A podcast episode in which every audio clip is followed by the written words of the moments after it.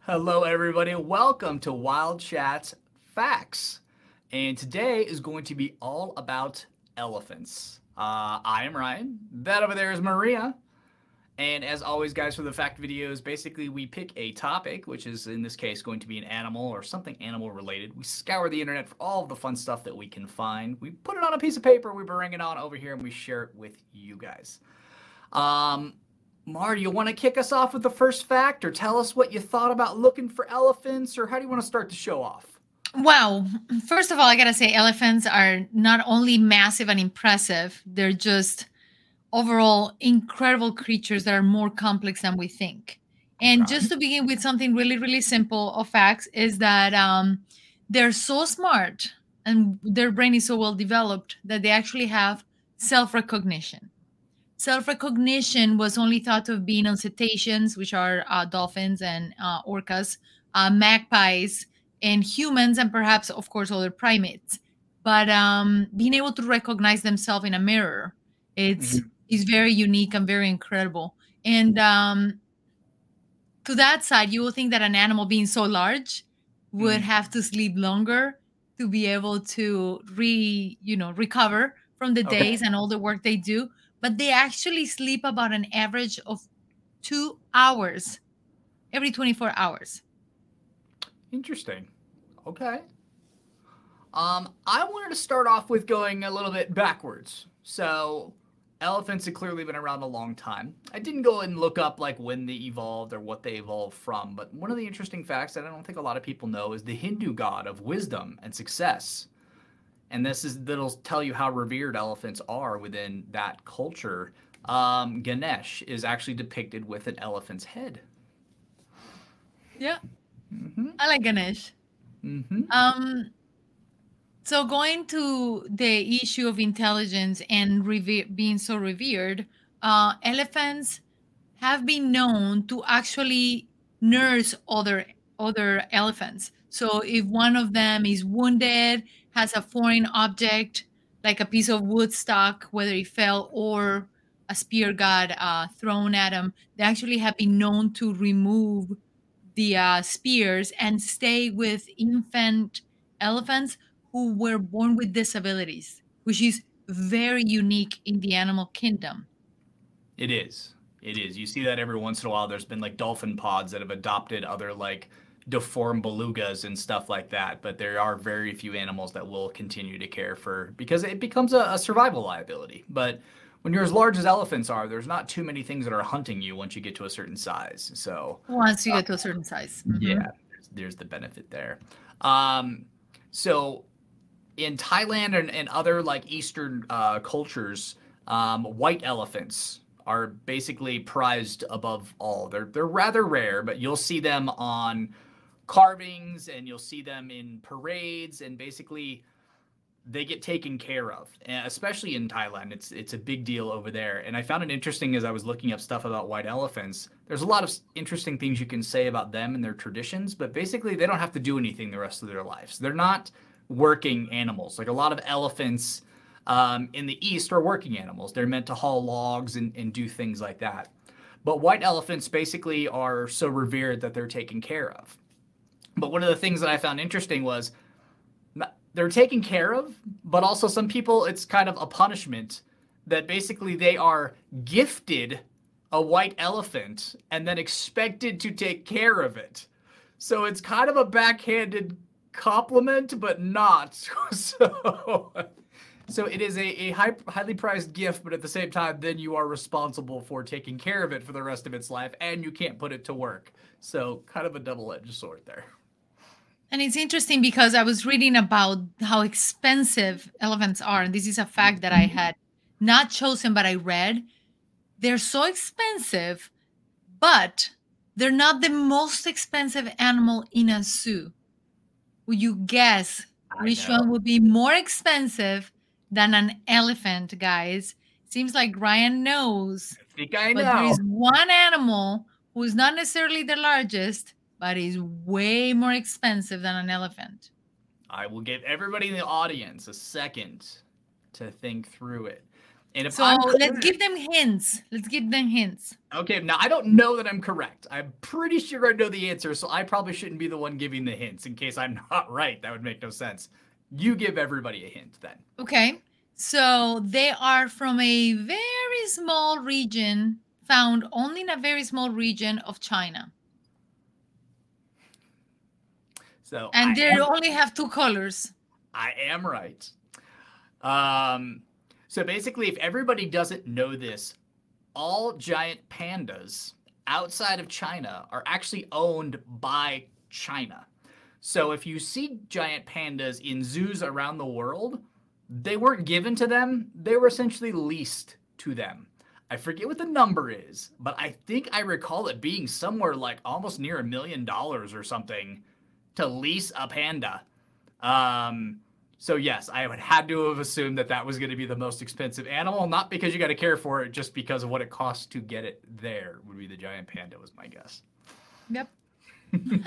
Good, good guess, and I hope many of you guessed too. And I'm sure the clue of in a small region of a, um of a, of uh, China, hopefully that helped. And you didn't think it was a Chinese alligator, which is also from a very small region. That's a good China, point. so- could have gone. Like, I was, orangutan is from a very small, uh, specific area, and then But not of China. No, no, but you you didn't, and then you said China, and I was like, okay, well that took that one away from everybody. But Mhm, mhm. Um, we're doing elephants, Maria, and we've done this fact probably six times, and I'm sorry, I just can't help myself. It's just one of the funnier facts that we have. But everybody, if you live in Florida and you're hanging out with your elephant and you decide to leave him next to a parking meter because there's an open parking spot, you better pay the meter because elephants tethered to parking meters are charged the same as a vehicle in Florida.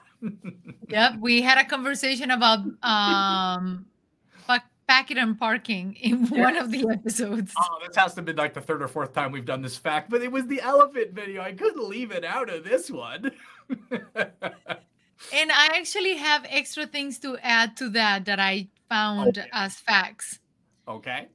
So, of course, giving uh, foreign substances that are not naturally occurring, natural occurring within the eating, you know, spectrum of an animal, because there are many things that are naturally occurring you shouldn't have anyway, but within the natural spectrum of food, um, in Missouri, it's actually legal to provide alcohol to elephants.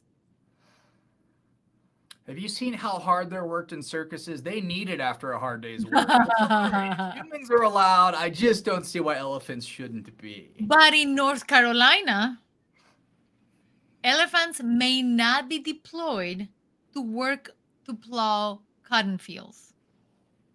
Okay. So it must have been that elephants were very popular at some point, or circuses will land, will uh, lease their elephants. And of course, if you lease something, you have to pay for it and pay the parking as well, like a car. not North Carolina. That's only in Florida, unless you know. Yes, yes. I yeah, I'm guessing there's some old laws on the books for a lot of stuff like that because as industry evolved, you're kind of looking at it going, well, this animal could be used or that animal could be used. It's like, well, we don't theoretically you could use an elephant, but we don't want a fleet of like 30 elephants per field. That's just not sustainable on many different types of levels. Um, I, that might be a reason that that law was created, but that's just a total shot in the dark. It Did you know in- that the Africans and Afrikaans actually have a word for the elephant's trunk? And that word, ever so po- properly, is slurp. Very proper. They call it a slurp, yes. And if you've ever listened to an elephant drink water, or as we brought up in the food facts video, if you've ever been in a restaurant in Japan, China, or Korea and listened to people eating noodles, slurping is definitely something that would come to mind. Slurping. That sounds very elegant and regal for an I elephant. thought so. I thought so. I was just more right on the nose. Like we always talk about how the German language, their even their insults are practical. So I feel like that's one of those. Like it's just a very like it's practical.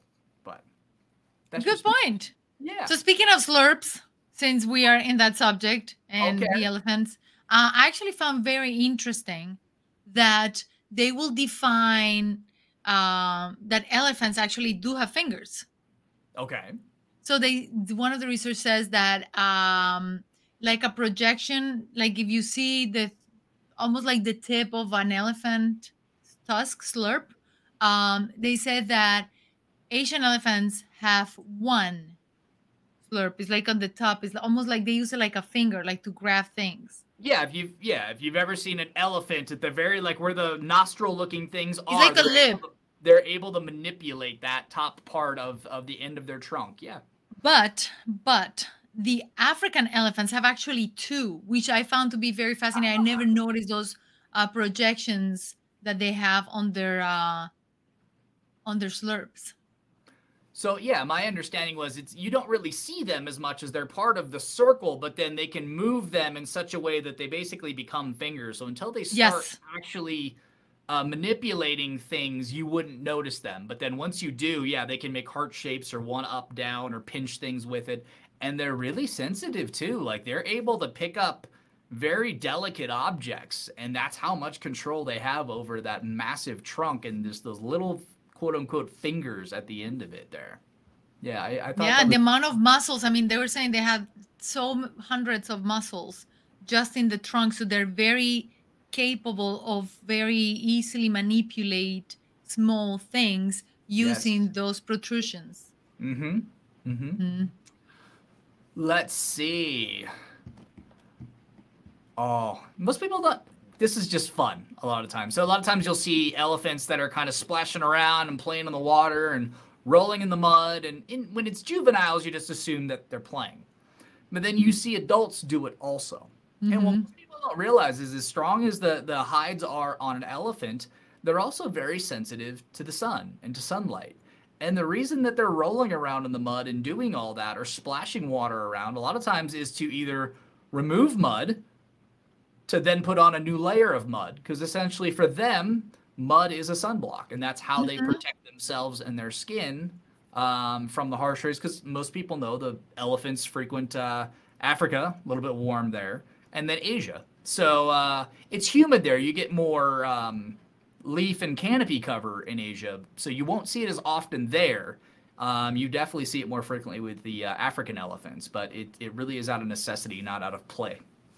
And also, if you see uh, pigs doing it, is they're doing it for the same reason. They're covering themselves, protecting their their uh, skin from the sun, and also to detoxify it, since pigs don't have sweat glands, uh, in order to remove toxins from their bodies. That's how they do it. So having a pig pen is actually a really good thing for pigs. Yeah. So basically, what what you're learning from this set of facts, guys, is if you're watching this video and your age up to I don't know, maybe you can get away with it at like 13. If you decide to go rolling around in the mud and your mom or dad gets mad at you, you just tell them sunblock. You had a practical purpose. You weren't playing in the mud. Or detoxing. the sun was very hot, and you wanted to make sure you had sunblock on. So that's that's the lesson that we should learn from. Sure, sure. I think if my child ever did that, if I had a child, I'll be like, "Oh, you're detoxing. Oh, how smart of you!" Because they actually do have mud pat, you know, mud uh, baths and things like that gotcha. for humans. And then you just keep feeding him healthy green drinks after that. You're like, no, I'm just helping. I thought you were on a detox plan. No, I'm just helping you, Junior. You're welcome. Yeah, there you go. Keep it up. um, so talking about the uh, elephant skin and being so so thick, it's surprisingly actually really sensitive too, and not just to temperature. It's actually really sensitive to touch. They've got a lot of um, nerve endings all over their body, and you would think usually when you think something has a thick hide, it's for protection. So it was surprising to me when I read that the folds of their skin and everything is is very very sensitive to touch with all the sensors there. And then i never really realized i knew it was thick but i never realized how many folds an elephant's skin has. And apparently within the folds especially around the legs and, and the joints and stuff like that it retains moisture. So it's actually part of like a cooling aspect. So cool. Yeah I was reading something that that is very different from from the skin or evolution, but it actually had to do not with evolution. This actually has to do with evolution. They're talking about sizes, so not necessarily an elephant fact, but the size of an elephant and how the animal size of an elephant could actually evolve to the animal to an animal the size of a sheep. So elephant, sheep, if you were to kind of compare, Yeah. um, in hundred thousand generations. But for an animal the size of a sheep to evolve to an animal to the size of an animal like an elephant, it will actually take 1.6 million generations. So it's easier for large animals, and we see that a lot with evolution, like gigantic critters became raccoons, or the big uh, ground uh, sloth became a tiny sloth, and so it seems like it's easier for adaptation and evolution to go from big to small than from small to big unless we manipulate it, which we have done a lot with different animals, work horses or cattle or dogs or sheep. We have actually accelerated the evolution, but that's not naturally occurring. Yeah, you actually basically the from what I've read in the past, the gist of it is that you would need the perfect environment because for something to get bigger genetically, it, you would have to have the bigger animals breeding time and time again, and you can't sustain large animals without everything they need in their environment. It's not just about food. Do you have enough water? Do you have enough food? Do you have enough shelter? Do you have enough space between the big animals so they're Mhm. not fighting? So when resources become more scarce, animals do tend to shrink and it's not sometimes it's genetics but a lot of times it's just that the smaller ones have better survival traits because they don't need as much food. So then all of a sudden they become the more popular one either to mate with or the larger ones die because they can't eat. And we talked about this in the alligator video and the snake video. They don't have a finite lifespan. What ends up killing an alligator or a snake they just can't find enough food anymore Mhm. they've gotten so big they can't move around either. So now they're a sitting target for a predator, or they can't find enough food. So my guess would be that that's probably more why the tendency would be it's easier to shrink than it is to to grow over time. Definitely, definitely.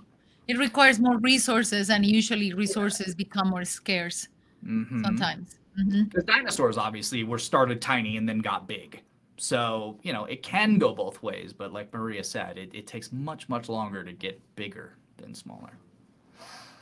Okay, let's see. Oh, we've talked about this before too, but I actually think it's it's a curious and sad fact all at the same time. But because of all of the hunting and overhunting and the tusk trade and everything with elephants, uh, there's actually elephants being born now that either have no tusks at all or smaller tusks. And again, it's a little bit of the reason, like we just said, that the ones with the larger tusks are being hunted. Um, so they're at a disadvantage. It used to be that larger tusks made them more attractive and they had more options for reproducing. But there was a change in the environment. Unfortunately, the change in the environment was us. And because they're getting hunted now, peop- the younger, smaller tusk elephants are having a greater chance of reproducing and hence you get that and it's gone fast too you think of evolution happening over 10 50 100 like maria was saying 10000 generations and this has happened in like two three four five generations that it's been that noticeable that quick Yeah, because you eliminate the pool so fast. So if you had a, before you had five choices of large tusks and two or three with smaller tusks, again, they were more attracted to larger tusks. Well, now all of that is eliminated, so you Yeah. only have few choices.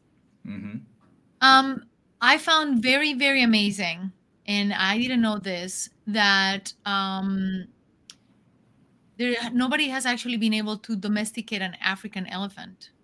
I was very surprised. yeah Uh, I mean, only the Asian have been able to be domesticated. In in more particular, the Indian, because there are a lot of Asian elephants.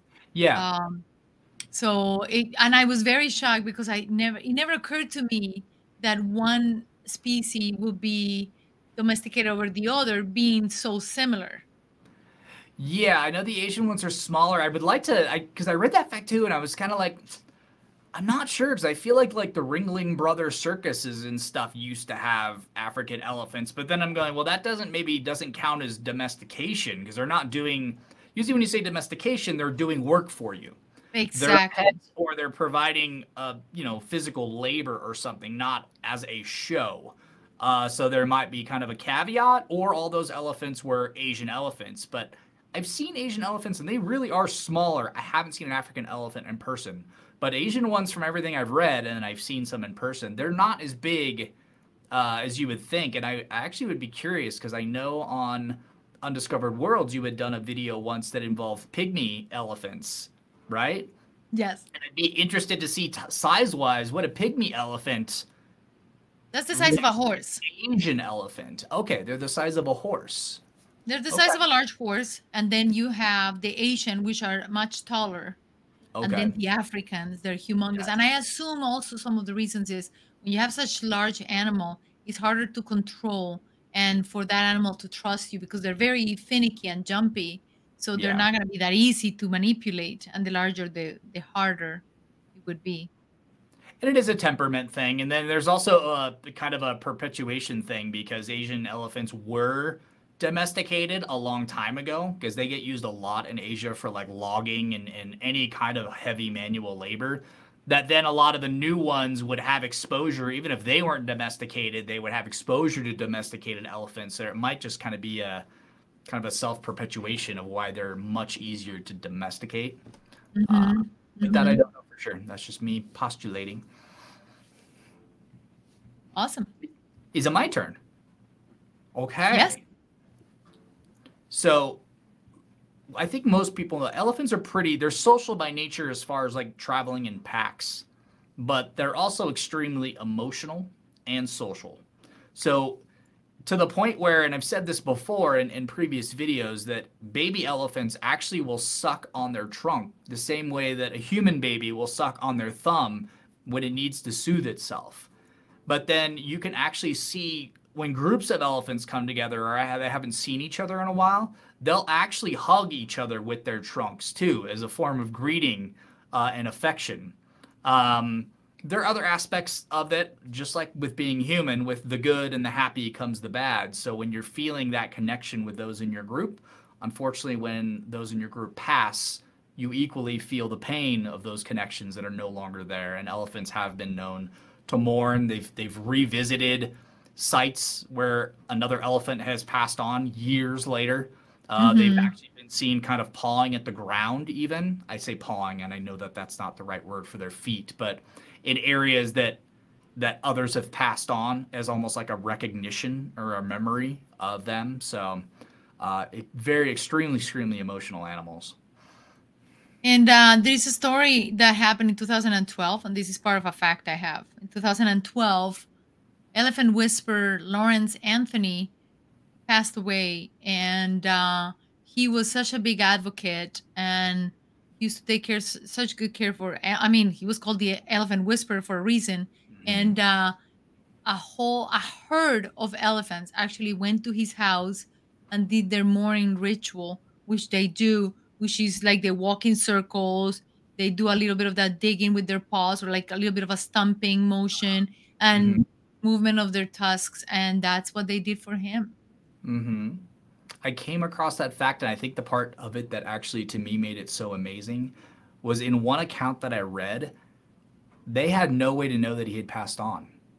It's not like somebody went out to the herd because they traveled to get to him. So it's not like mm-hmm. somebody went two miles away to find that specific herd to tell them, hey, uh, this individual has passed. They somehow knew.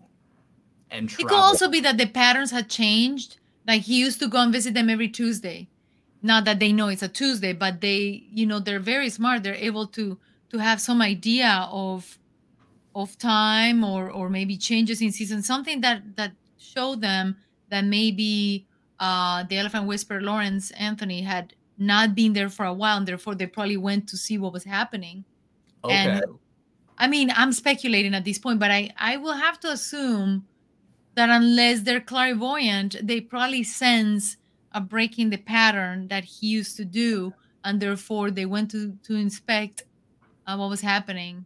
Okay, I'm speculating. Okay.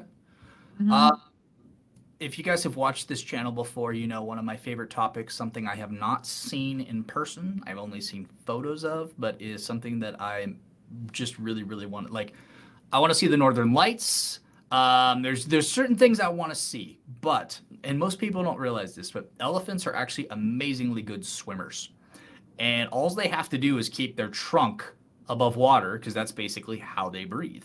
Um, and we've joked in the past about how uh, if you've seen the photo, there's like a Nessie, and it's actually a trunk uh, elephant walking on the ground, and he's got like a little mask of a Loch Ness monster, and he's hanging it off his trunk, which is always funny. But there are some absolutely gorgeous photos of just people taking photos from underneath elephants swimming. And then I saw a photo of the I love these photos also of the person taking the photo of the person taking the photo. I love that.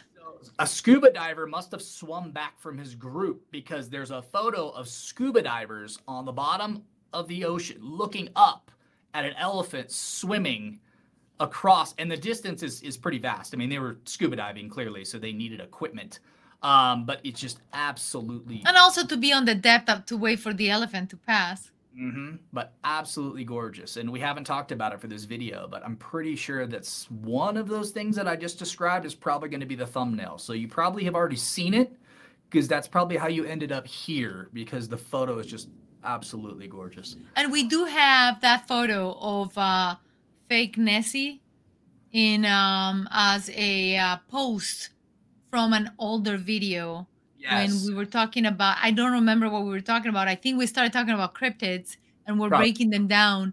And yeah, because we haven't really done anything much about elephants. We talk about elephants often, but mm-hmm. we haven't done a video about elephants. And uh yeah, so it's so if you want to look back on Patreon, like several episodes ago, you will see the photo that Ryan is referring to. Mm-hmm but the uh, the one for this video is going to be the real one of the guy swimming next to the elephant underwater, deep blue sea, up angle, absolutely gorgeous. Well, uh, I mean, I can't promise. I am it. making a note of that now. I mean, if we find something better, but I can't imagine us finding anything better than that. But maybe it's just me. I, I'm aesthetically biased. I love water. I love the concept of an animal that gigantic swimming. I love the contrast of the scuba divers and and Maria may uh, outvote me and she'll be like, no, it's going to be this one instead. So if we don't make it the thumbnail, we'll put it as a post regardless. so I'm going to use it as a thumbnail. Let's work for me. yeah, okay, sure. We'll do that. We'll do that. yes. So yeah, I had that one about the elephant swimming just because it's oh, so yeah, fascinating. Right. But uh, one thing I found really hilarious and amazing at the same time is that you know how sometimes after we eat, our stomachs make a lot of noises and okay. it can get pretty loud. Well, elephants, and uh, they're very, very, very loud. And when so when they're making a lot of sounds, elephants can actually stop their digestion to stop the sound mm-hmm. in case there is a predator around. Cool. So if they're digesting their stuff, but they hear something happening around, they will stop the noise because they that will attract um, an animal. Very interesting. I know. Um, so we were talking about tusks earlier, and I wanted to bring it back around a little bit because, and Maria was doing the research, so I don't want to turn it into a quiz because I'm sure she already knows the answer. But I'll ask it as a general context, and I'll give you about five seconds, everybody out there, to kind of take your guesses as to what the answer is. But do you know what an elephant's tusk actually is? Yeah, it's uh keratin. Oh, sorry, I didn't give five seconds. That's okay. Um, so basically, their tusk is really just an elongated incisor. It's a tooth. It's just one of their teeth are really, really, really long. Um, if you're watching this video, you're probably an animal lover. If you're watching this channel, you're definitely an animal lover if that's how you, you got here. But I just want everybody to think about this for a second, and this will be about as high on my horse as, as I get. But it's a tooth. So high, high on the elephant as you can get. Yes. So when you're when you're talking about people that in the tusk trade that cut off tusks, I want everybody to imagine your molar getting cut in half, not pulled out, no, no, no, because then that's shock and the nerves can kind of go dead. No, I'm talking about somebody cutting through halfway through your incisor, which would be theirs, or your molar. That's what's actually happening. So I just wanted to put that into context. All right, back to the fun. What do you got, Mar? the problem with that is they don't just like get the animal like here, let me grab your your cut it. No, they actually go beyond that and and sacrifice the animal just to steal it which is the worst part. Well, it's it's so that was actually going to be my next one, and, and I'll bring it. But it's it's a tool for them. Like they use tusks for, um, basically for digging up roots, peeling tree bark, um, defending themselves. Defending themselves, and just like human beings, elephants can actually be right or left tusked. So it's basically somebody's taking that ability. It's like, oh, you're right-handed or left-handed? Oh, I have no hands. Somebody cut them off. I am I am footed. Um, so yeah and ones that don't have it learn how to use their trunks better and they can you know so to them they've always lived that way. So it's not like they can't get by without tusks. So the ones that are evolving now that are either short tusks or non-tusked they're they're fine. But again it's if you grow up that way you learn how to survive that way. And actually some some people at least um several uh, years ago just so you know because things have evolved and changed they will actually stain the tusks. Mm-hmm. so people did were not tempted to steal them. Yeah. They will stain them. Like okay it's pink mm-hmm. or purple whatever. Now you don't want to steal it. So they will stain them um, that enamel and stuff too yeah to, to, stop poaching they've done a bunch of stuff. I mean they've they've implanted tags. I've heard they, they've put like um uh i can't think of the word i want here but uh radi- the radiation like they were able to add like radiation so it would be unhealthy if you were to actually try to take it. Like they've tried a lot of different things even to the point of even cutting them. Like they do that with rhinoceros. They they cut it like okay i'm sorry this is going to be horrible but if i can keep you alive yeah. so they but they will do it through surgery mm-hmm. and they will do it through the best way. And again we have evolved so much and we're trying to help animals the best way we can with the best resources we can so as as science gets better and better, there will be less pain uh, yeah. to protect the animals for everyone. Yeah. But elephants are mammals, of course. We notice they they feed their babies uh, through milk, but they have the longest pregnancy of all the mammals. Yes. Can you venture a guess? I mean, I have a ballpark just because I did the research that you did. So let's give everybody out there a, uh, a second or two to take some guesses. And if you want to, if you don't want to pick a specific month, you can pick it in terms of how many human pregnancies would uh, would you have to, to do to equal an elephant pregnancy. Um, I'm pretty sure I know the answer, so I will let you give either any hints you want or just give the answer. It's up to you. No, it's actually about two years. Okay. I just was... made it easier because it's, it's 22 months. Yeah. Okay. Yeah, I thought mm-hmm. it was 22. So, mm-hmm. uh, yeah, in my mind, I just remember when I read the fact, I was like, that's like two and a half human pregnancies. that's like less than the average children that people are, are putting out in the United States these days. So a human person is pregnant less time than an elephant is pregnant for the most part over their entire lifespan. Mm-hmm. Uh, yeah. That is fascinating. Interesting. So in the uh, in the bear video, we did a lot of polar bear stuff, and we were talking about the smell ability of a polar bear to smell like below the ice and like how attuned their sense of smell was. And I found it interesting that element, elephants actually have an ability to smell water, and it's mm-hmm. so fine that they they can detect water sources from as far as 12 miles away. Oh, 12. Okay and and I was surprised. What number did you have? I actually had three, so I okay. wonder. That's fine. Mine could be.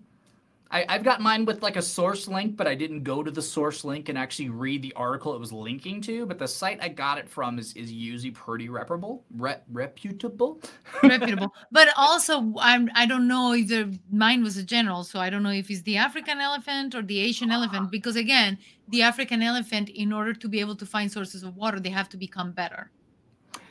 Very good point. And I think so, the other thing is smell can be an aspect, but anybody that's ever uh, ridden on a motor scooter or a motorcycle or something, some vehicle that isn't enclosed, if you're not near a body of water and you start approaching a body of water, you can always feel it in the air. You can feel the humidity jump up and you get that sense. So if it's in a dry environment, and the temperature. Like, Yep, temperature drop, humidity. Like you just you know, it's like I don't know where it is, but I'm near a large body of water.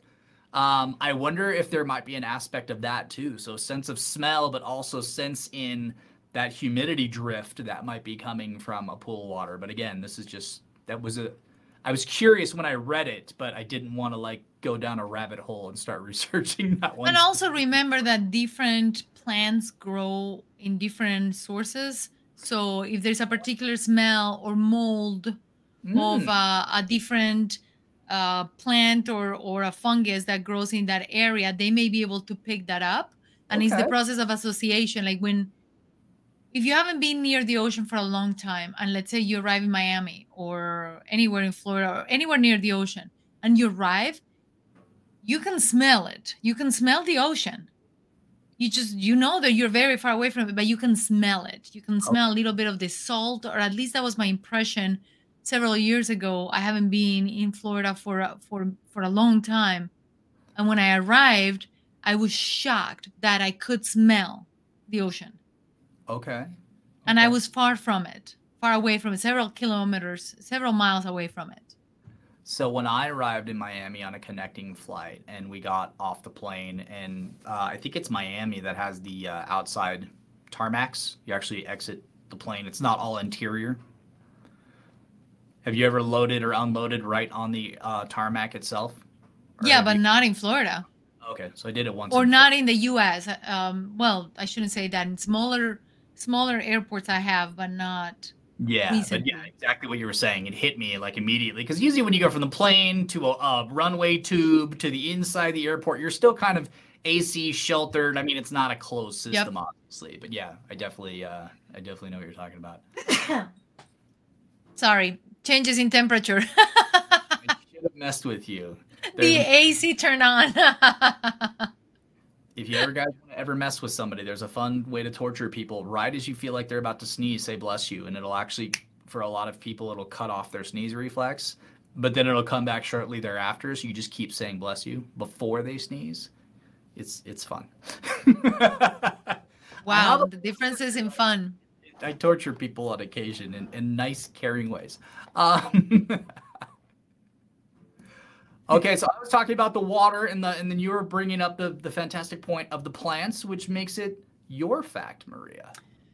So we understand their their intelligence. We you talked earlier about mourning, and we talked about about how uh, their intelligence is, but the more impressive part is how they can understand, just like dogs do, they can understand in, instinctively human gestures, which I was very surprised. And some may even start to pick up language. Like there was an elephant in Korea who tried to vocalize certain words uh, to get to get whatever they wanted. So they're mm. really good at understanding pointing. Like if you point at something, they will actually look at it. Mm. Okay.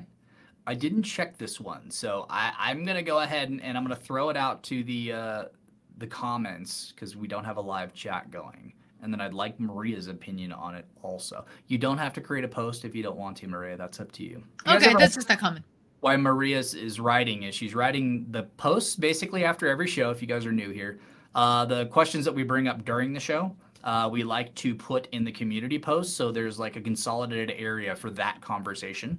Um, so in this show, um, we'll always ask, do you have any more cool facts about whatever that topic is, that elephant, that uh, for that show? And then sometimes we throw in other questions that we want to know the answer to, or we're curious if you guys have stories about. Um, so those are in the YouTube community sections and in the free section of Patreon.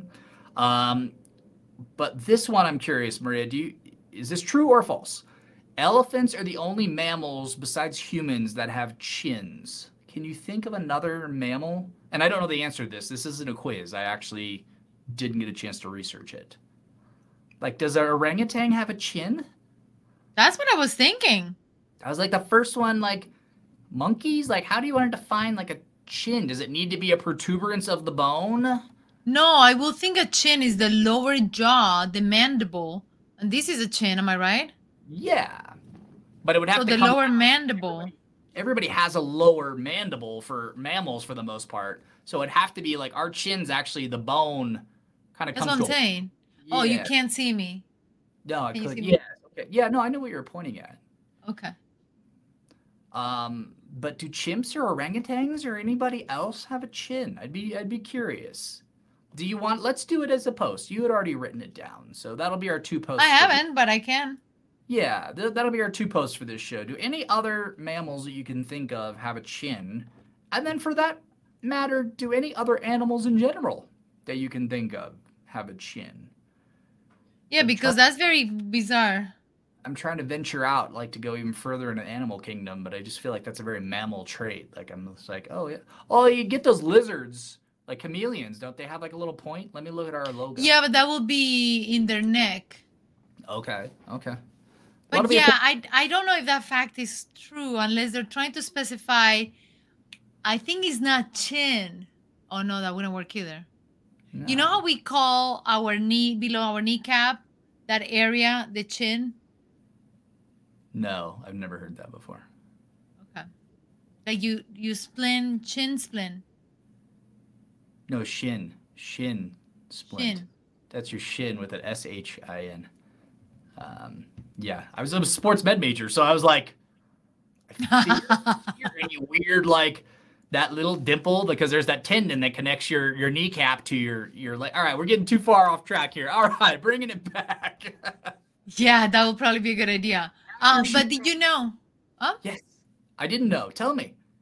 I was actually very surprised about this. Um, you know how in cartoons they show the elephant being afraid of mice? Yes.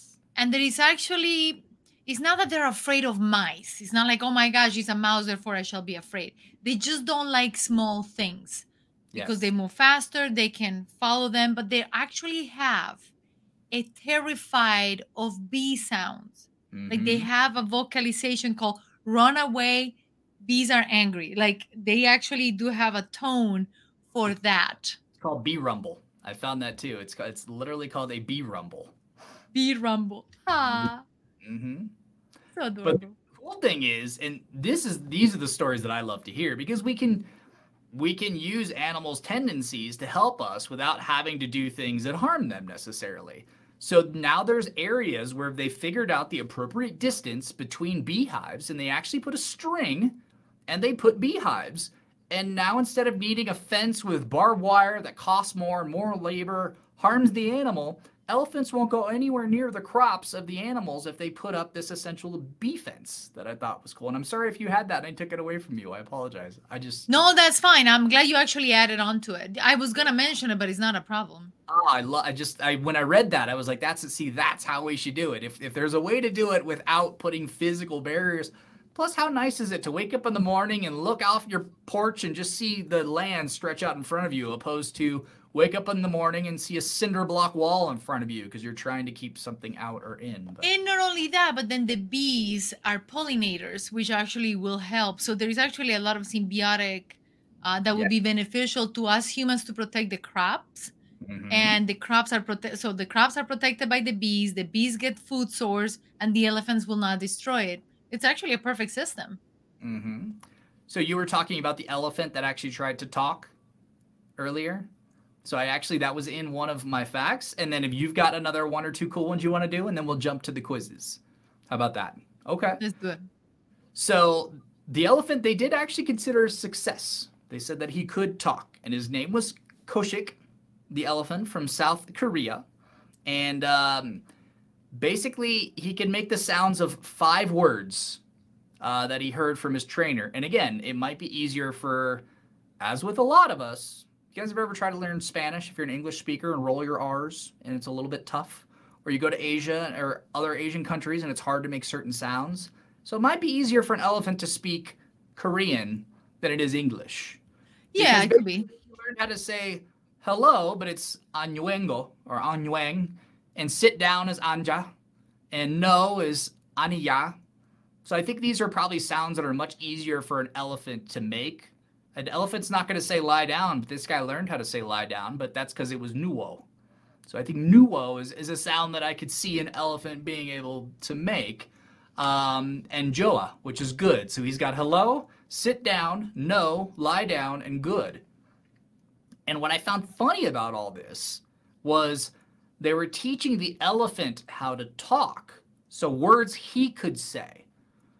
But all the words they taught him were like directions you would give the elephant. So I can just see him having a conversation with his keepers. And he's like, hello, sit down, lie down. and watching the human go through all the dog tricks because those are the words that he knows. that is just so adorable. And they actually noticed that in uh, in uh, elephants in Kenya, in the Tsavo National Park in Kenya, they're actually they're very good at mimicking sounds. But what they mm. found out is there is a very big highway that goes near the park. So okay. they're actually making truck sounds also. You move out to a nice rural area to get peace and quiet, and your elephants like to go on a few mile jaunts to go to their favorite watering hole. And they come back with, yes, sounds of traffic you were trying to avoid in the first place. I thought that was so perfect. It's just so perfect. That is pretty funny. oh, let's see. I only have one quiz for you. Do you have any quizzes? Yes, I actually do. Okay. All right. Any more fun facts? You want to do quizzes? Uh, let's jump to fun facts and then I'll maybe make a quiz here. Uh, um, let's jump to quizzes and okay, it may mix with what I have, so okay. it's okay.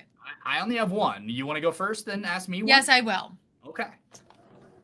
One is a good one. The other one is really weird, so don't judge me. But the first one, the first question is, what do cats and elephants have in common? And who will win a race between a cat and an elephant? So those are two questions. The first one is what do elephants and cats have in common? Okay. Um I mean, I know elephants have a little bit of a rumble. Now, I don't know if you would call it a purr. I, I almost feel like I could call a cat purr and an elephant rumble the same sound. Oh, is that it? Oh, I was trying to play a technicality. I was going to be a smart aleck on that one. Like, no, because they use it as a mean of communication. Yeah. Purring. I was going to be a smart aleck on that one. I, I generally that was.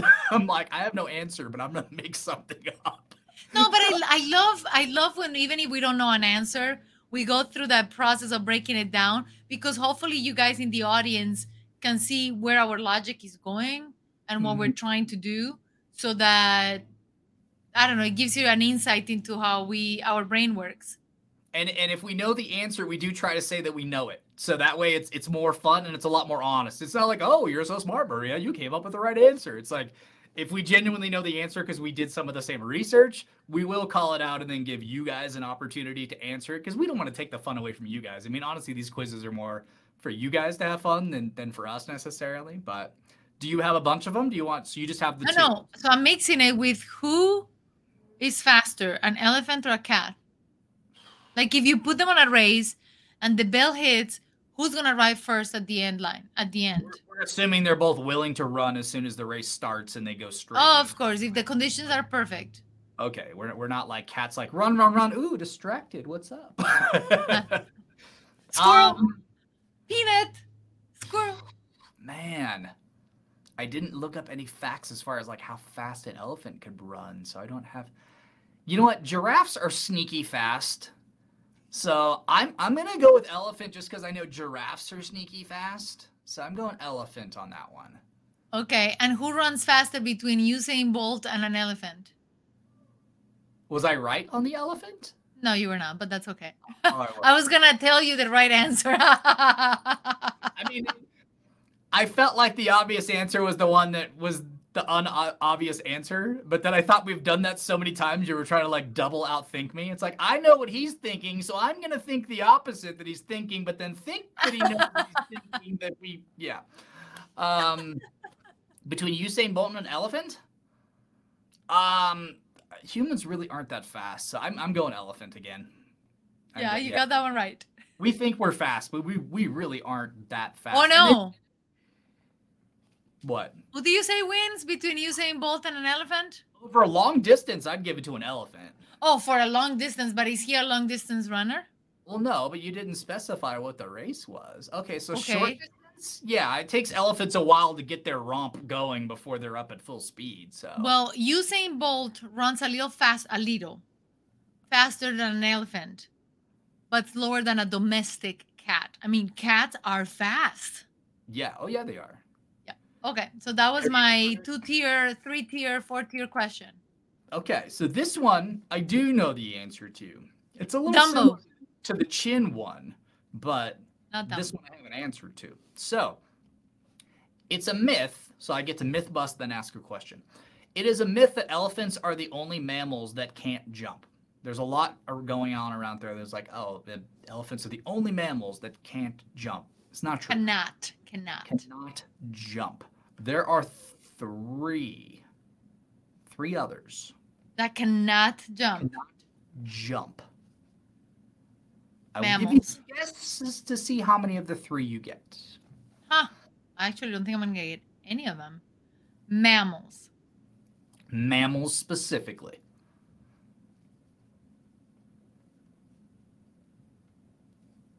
Oh my gosh. Give me clues.